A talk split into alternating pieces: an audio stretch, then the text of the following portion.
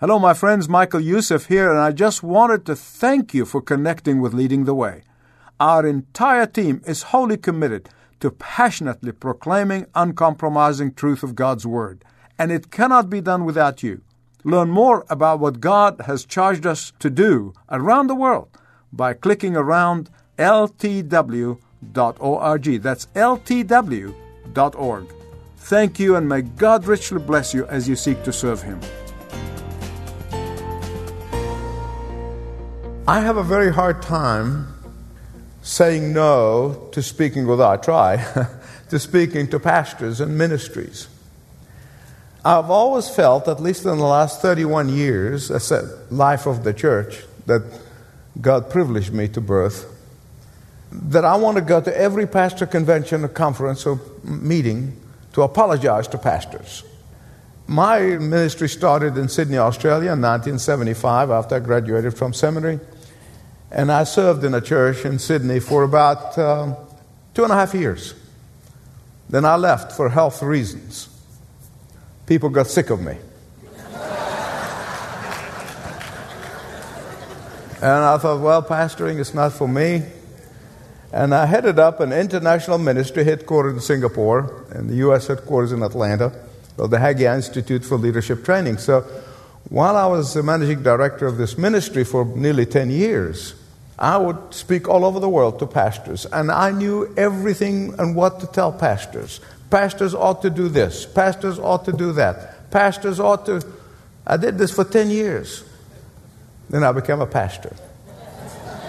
And so I now take every opportunity available to me to go to pastors and apologize. it's certainly very different when you're in the trenches. We started with 28 adults and 16 children, first service in Atlanta, 31 years ago. Amen. God gets all the glory. But I do have a burden. And I'm going to ask you to bear with me and forgive me ahead of times. Growing up in the Middle East, living in a highly secular society where I received my training and ministry in Australia and then California than here in the United States. And that, that now I'm going to turn 70 this year. I am finding, God bless you, thank you. I'm finding that this burden and this mission is like that of Jeremiah, that is burning a hole in my chest, and I cannot contain it.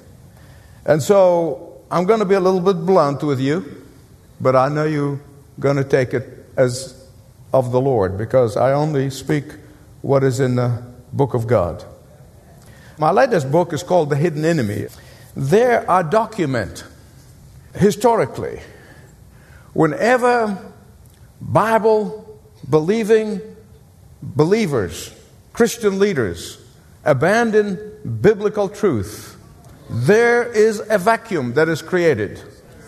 And when that vacuum is created, there are two powerful forces that are more ready to fill that vacuum militant secularism and militant Islam. And they are on the rise in Europe, in Canada, and the United States. And with those Middle Eastern eyes, I am seeing history repeating itself. In that book, The Hidden Enemy, these people and these folks are not the hidden enemy. The hidden enemy is a professing Christian who deny the authority of the Scripture, who refuse to preach the authority of the Word of God. Those who find it very trendy to say, God is too big to have just one way for salvation. I'm aware of the fact that each generation each generation of Bible believing Christians have to face different challenges and different battles, literally, for the survival of the truth. Today, as I said, the fiercest battle in the church uh, that we are facing in the church is universalism and a denial of the divinity of the Lord Jesus Christ. Statistics after statistics have shown that universalism has leaped from the mainline denominations and have gone into many of the evangelical denominations. Now, I am not completely wedded to statistics. But when you're continuously seeing that study after study after study after study showing that between 50 to 60 percent of so called evangelicals no longer believe that Jesus is the only way to salvation, that Jesus is the only way to the Father. When you see that continuously, uh, we as faithful pastors and, and in the ministry, we need not only weep like Jeremiah wept, but we need to go weeping on our knees on behalf of the church. Not only that we must daily commit ourselves and recommit ourselves to the Lord and to the calling and to the calling of proclamation of the truth, but to each other. Uh, we must contend for the faith even at the cost of our lives. I travel in the Middle East. I try not to go to places where everybody goes. I go to places where nobody goes. I go to Kuwait and Dubai and Abu Dhabi. I go to places in Jordan and Lebanon, Egypt, and I go to places where nobody else goes because that's where God gave me a burden to the very people who I grew up being persecuted by them. That is the love that God gave me. Russian historian who was a critic of communism, Alexander Solzhenitsyn, my wife and I had the joy of meeting him in London, 1984. Here's what he said We shall reap courage and victory only when we dare to make sacrifices. Brothers and sisters, I want to tell you the devil has convinced many of us, many of us in the churches, by what Dr. J.I. Packer, a friend of mine, a professor of theology in Vancouver, calls hot tub Christianity. The devil has sold us a bill of goods which allowed us to think that our comfort, our leisure, our popularity, our acceptance, uh, our security, our pension for maybe larger and larger crowds basically come ahead of proclamation of the truth. Satan has convinced us slowly but surely to stop standing for the truth and be tolerant of sin. Not we talk about tolerance, but they talk about tolerance of sin uh, we have removed the battle language of the Bible into a hot tub Christianity. So much so that churches are now filled with the unsaved and the uncommitted and the unconverted. And we wonder why, we wonder why our country is in the mess it's in. My fellow servants of the Lord Jesus Christ, we are in the mess we're in because many of us in the pulpits have ceased to thunder from that place of privilege and say, Thus says the Lord. Thus says the Lord. We have turned our pulpits into stages and turned our churches into theaters, and we have turned the congregation into audience. As Vance Havner used to say, we come singing just as I am, and we leave just as we came.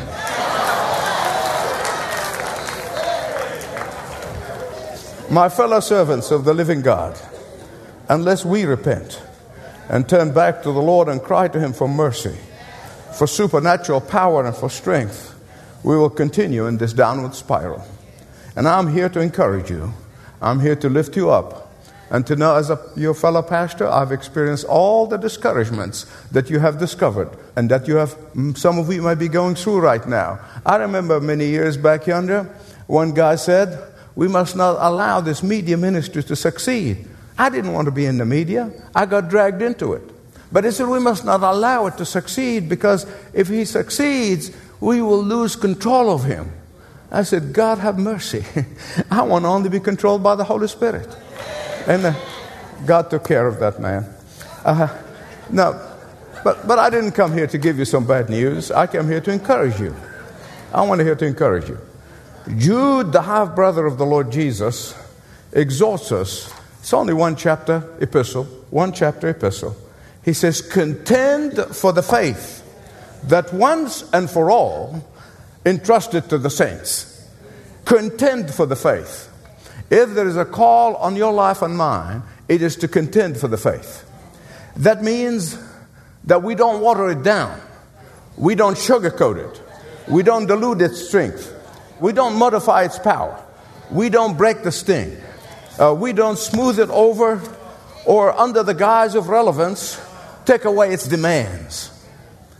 What is that faith which we are to contend for that was entrusted to us, that we earnestly must stand for, and die for.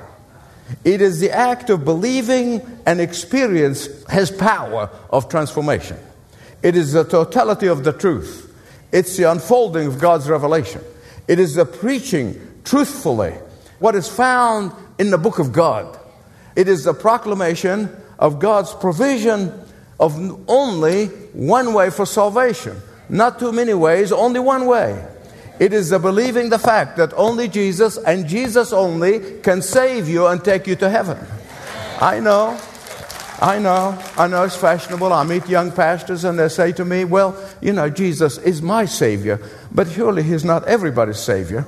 I said, I'm wasting my time and my life traveling overseas to every corner of the globe telling them that Jesus is the only Savior. Jesus is my Savior but he's not necessarily their Savior. I said, Who is they? I said, The Christians in the Middle East, they're living more for Jesus than you are. uh, reflect on that fallacy for a moment. Just reflect on that because you're going to hear it. It means that Jesus, who said, I am the only way to the Father, I'm the only way to heaven, is lying. what they're saying is that my Savior is lying. And yet, that is the message that is preached from many a young generation pastors. When Jude said, contend for the faith, the faith that once delivered, he meant that it is a closed book. He meant that it cannot be added to it and you cannot subtract from it. It is not a smorgasbord. Either Jesus is Lord of all or not Lord at all. History teaches us that whenever misguided Christians, uh, professing Christians, try to keep that book open, maybe for a new revelation of some sort, and will be equally with authority as those who inspired of the Holy Spirit to write it. When that happens, that culture is annihilated. Not just weakened, annihilated. I'm going to give you examples from history. I'm an amateur historian. You know, when the gospel was preached in the early days of the church and spread so fast, a country of my birth, like Egypt, my ancestors, they were sun worshippers, the god Ra. They were polytheistic, worshipping many gods. But when the Jews from Alexandria, who were in Jerusalem on the day of Pentecost, and they heard the gospel, and they brought it back to Alexandria and they began to preach it. Then, followed by the Apostle Mark, who came and began to preach in Alexandria, and he was actually dragged to death. Uh, within a matter of less than 100 years, 85% of the population became Christian. Not only that, but the gospel spread throughout North Africa. I'm talking about Libya, Tunisia, Morocco, Algiers. 90% of that population were all Christians. There was estimates, in fact, St. Augustine comes from Algeria. Whether we know this or not, but there was estimates that there were 5,000 dioceses in one stage. That is not 5,000 churches. That's hundreds of thousands of churches throughout that region. And then came a movement called the Montanist movement in the church. This was a second century heresy, but then was popularized by a woman in North Africa by the name of Marcella. Basically, the bottom line of this heresy says, among other things, the Bible is an open book. It's not closed canon, it is open. That God can speak with the same authority today through others as he did back then, through Paul and Peter and John and James and, and, and those who inspired the Holy Spirit to write the book of God. It is not a closed book. So I want you to imagine with me, in the middle of the 600s and the 700s, when the hordes of Muslim invaders came blustering from Arabian desert into North Africa, proclaiming Allah, they found a warm bosom in the Church of North Africa. They said, Let's see what God is telling us. He may be bringing us a new revelation. And thus, within a matter of few years, these tens of thousands of churches turned into mosques. That is history, my beloved friends. You cannot tell me that history is not repeating itself. It's repeating itself now.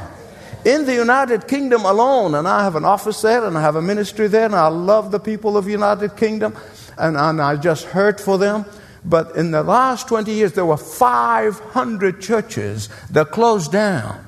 But at the same period of time, 427 mosques were built at the same period of time.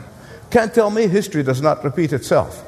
It is time for us to be forewarned because that's happening not just in Europe and Canada, in the United States. But this time, as I read the literature and the literature of the leaders, they say we're going to have this uh, double edged sword. We're going to increase the population of the Muslims so that we will overwhelm the Europeans, and we're going to use our billions of dollars investments. One Muslim writer puts it this way he said, The money worshipping Europeans are totally oblivious to what we're doing. Well, I'm not. Just a few weeks ago, the crown prince of Saudi Arabia, if he told me this just a couple of years ago, I wouldn't have believed it. The crown prince of Saudi Arabia, he was here in the United States. He spent three weeks traveling all over the United States. He said the following to the media. It's not a secret. He said, unless Europe wakes up in time, the Muslim Brotherhood, these are the Islamists. You see, I always make a distinction between Muslims and Islamists.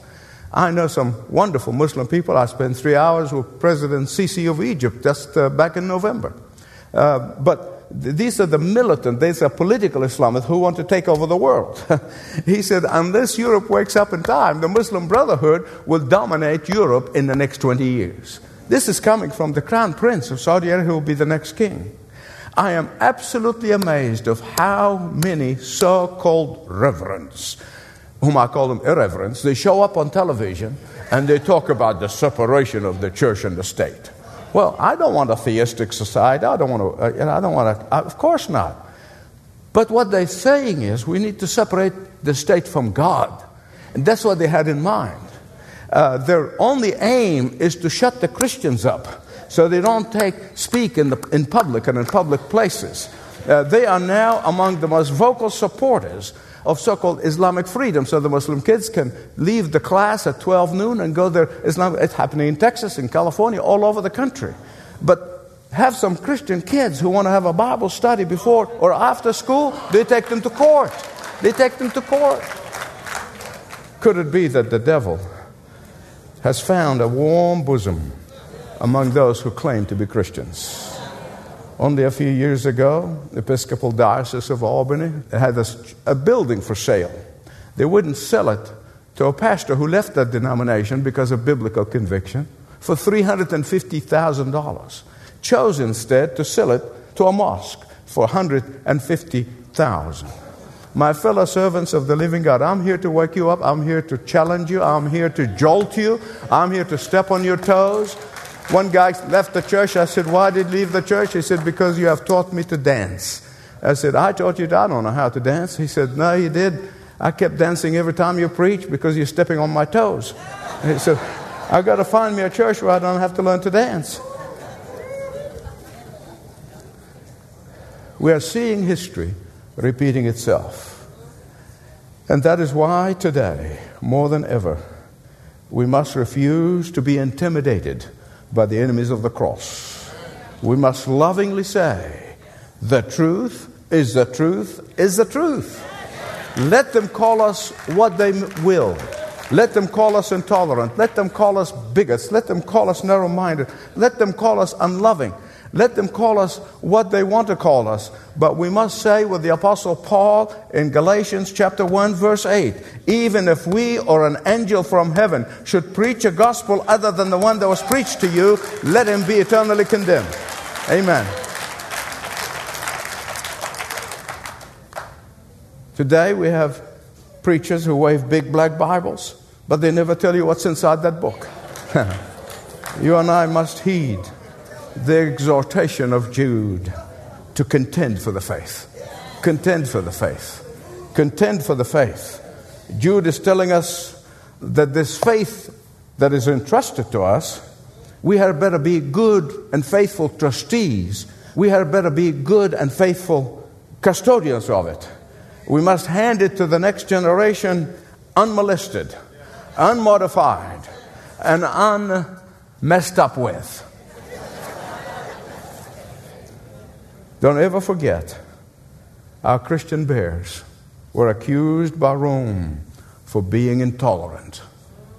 Let me tell you a little bit of history there. I know that too. Remember, Rome tolerated all kinds of gods. The more gods, the merrier. Man, if these Christians said, Hey, we found this God named Jesus, oh, wonderful, add him to the list. But the one thing they could not tolerate, those pesky Christians who insisted there's only one God, and this one true God came from heaven, and he died on a cross to pay for the wages of sin of everyone who believe in him. And more importantly, he rose again in the power of his omnipotence. Physically, bodily, rose from the dead on the third day from the grave. And that one day, the clouds are going to roll back like a scroll, and he's coming back to judge the living and the dead. Because of their intolerance, these Christians were fed to hungry lions. They were dipped in boiling oil. They were lit up as candles to light up Nero's garden palace. Why? Because they wanted to deliver to us that faith that once delivered. They were contending for the faith. And my beloved friends, universalism and the denial of the divinity of Jesus Christ and the denial of the authority of the Scripture is the battle cry of our generation. We had better not lose that battle. I know we're not going to lose it because I read the last chapter and it says we win. We win. But we dare not lose it. We dare not allow anything to comes in the way and gets in the way to entice us. We dare not to allow the praise of men to deceive us. We allow not the flattery of those who are in the media to buy us off. We do not allow the longing uh, for acceptance by society and by the culture to make us sell our birthright. Nothing should make us sell our souls, certainly not for a pot of soup. The reason, the reason we do not contend for the faith once delivered to all the saints is because we have ceased to love the Word of God. We really have. We have ceased to trust in God's promises. We have placed our confidence in Dr. what Dr. Smelfungus says or what Miss Superduck says than in the Word of God. I hear it all the time. So and so says, I don't care what they say. What does the Word of God say? That's really what matters. I know the arguments, I know the arguments, I know them all, I know them too well. Christians are being accused of being angry all the time. Christians are being accused that they're always against some things and not for anything. Christians are accused of being negative. Christians are accused of being hateful. Now, I'm not denying that there's some people who give Christianity a bad name. I know that. I know that. But listen to me. You and I are for the truth. Uh, the truth is this love is our only weapon, compassion is our armor, and the Word of God is our sword. Desiring eternal salvation for others is the only motive that we have for living and serving. Amen. You know, I'm telling you about loving the Word of God and spending time with God, but I got to come clean with you. When I started the church, I was so busy, the church was growing fast, and I was so busy running around, running around, running around. I mean, I go for breakfast, lunch, and dinner, and appointments in between. And I, man, I thought I was the best thing since sliced bread. I was busy. I was serving. I wasn't doing anything wrong. And then I got hit with double pneumonia. I couldn't move for two weeks. They want to hospitalize me. I said, No, I know what God is doing. He wants to get my attention. And He did. And I cried hot tears. And God says, Listen to me, now that I got your attention, I can do all of this without you.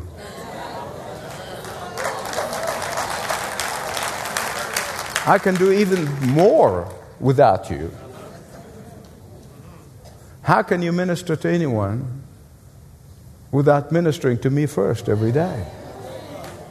And I sat there and I wept and I wept and I wept. I said, Lord, how can I minister to you? Here's the first decision I made not one single morning appointment. If somebody said, I can only meet you, I said, I'm sorry, I'm meeting your boss at that time. The tithe of the day belongs to the Lord. In praise, worship, adoration, studying of His Word. And then God blessed in ways I couldn't even expect, in ways I could never think about. I couldn't imagine. Dr. Adrian Rogers was a great man of God. He went to be with the Lord. He was such a gracious man to me. He was a great encourager to me. And he said something that I want to read it to you. It's so powerful. He said, It is better to be divided by truth than be united on error.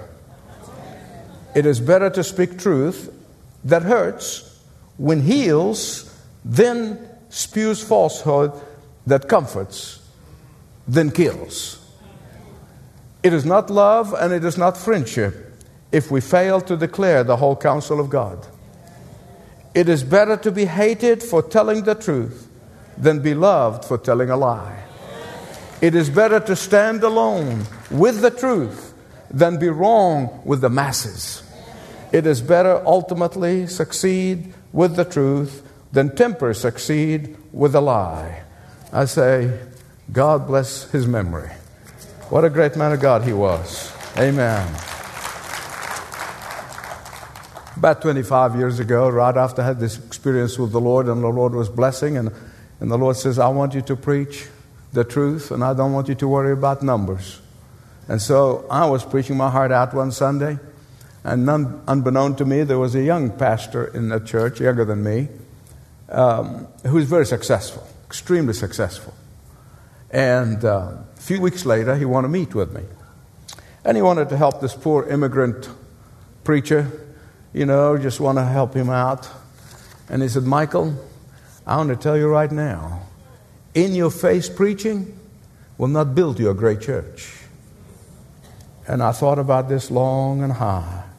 He said, You need to stay positive. Get away from the negative things about sin and repentance. I understood exactly what he's trying to say, and I would be lying to you if I didn't say I was thinking about it. Just for a little bit. Just for a little bit. But then I sensed the Lord speaking to me in one of those mornings. He said, I would rather you show up in heaven with a handful of people who come to know me through the, the saving power of my son Jesus than tens of thousands of people who would come to be entertained and then curse you from hell. I said, Lord, I am sorry. And that became another turning point in my life. And yes, our church grew. And it grew and we thousands of people come, and I tell them every Sunday, you're glutton for punishment. Because they're only going to get it in your face preaching.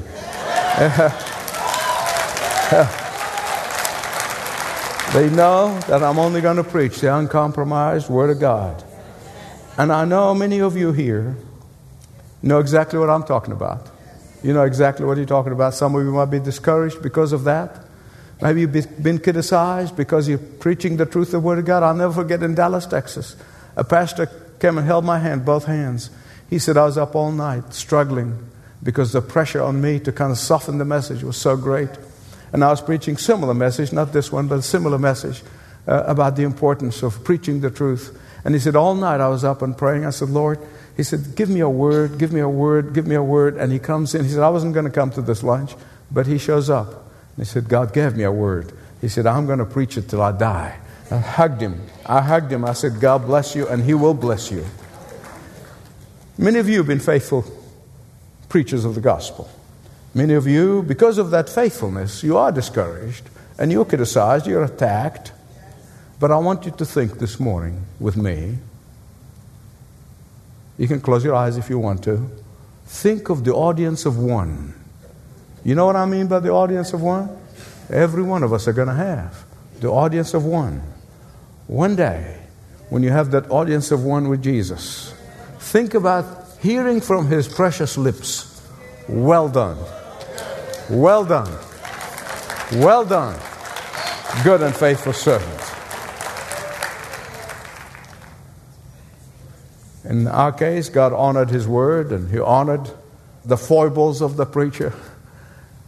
And now we are in 190 countries. Leading the Way is translated into 26 languages. These are the most spoken languages of the world, like Arabic, Mandarin, Cantonese. 3.9 billion people at the sound of the voice of these languages being translated. So I want to tell you, my fellow servants, listen to me. Don't fall for the fallacy that you have to entertain in order to draw a crowd. Don't fall for it. Don't fall for it. People are longing for the truth. I see it all over the country. When they go to these entertaining churches, and then sooner they get hungry and they want to go to find the truth somewhere. And today I'm, I'm reading some of the Islamist press. Again, I said difference between Muslims and Islamists. and their press are just hailing these universalist preachers in America and in Europe, saying, These are our allies, because like us, they deny the divinity of Christ. They now seeing the truth as it is in, in their religion of Islam. And they seem to feel vindicated by these preachers' denial of the divinity of the Lord Jesus Christ. Verse 4 of Jude. I'm getting close to the end. Don't, don't, don't, don't let me lose you. Don't let me lose you. Now, if you get, get through before I do, raise your hand. Okay? But in Jude, is one chapter, verse 4, he said, Certain men whose condemnation was written about long ago have secretly slipped among us. And the word Jude uses here is those who sneak into the church. Uh, in fact, the word can mean stealthily or smoothly or undercover. Uh, it's a word that's used of an alligator who lies still at the riverbank, perfectly still, and without causing as much as a ripple, slips into the water. These people appear to be kind and gentle, and oh, they're so sweet. They're sweet. But inwardly, they're full of deception. Outwardly, they are gifted and articulate, but inwardly, they desire self worship. Outwardly, they appear compassionate. Inwardly, they are self serving.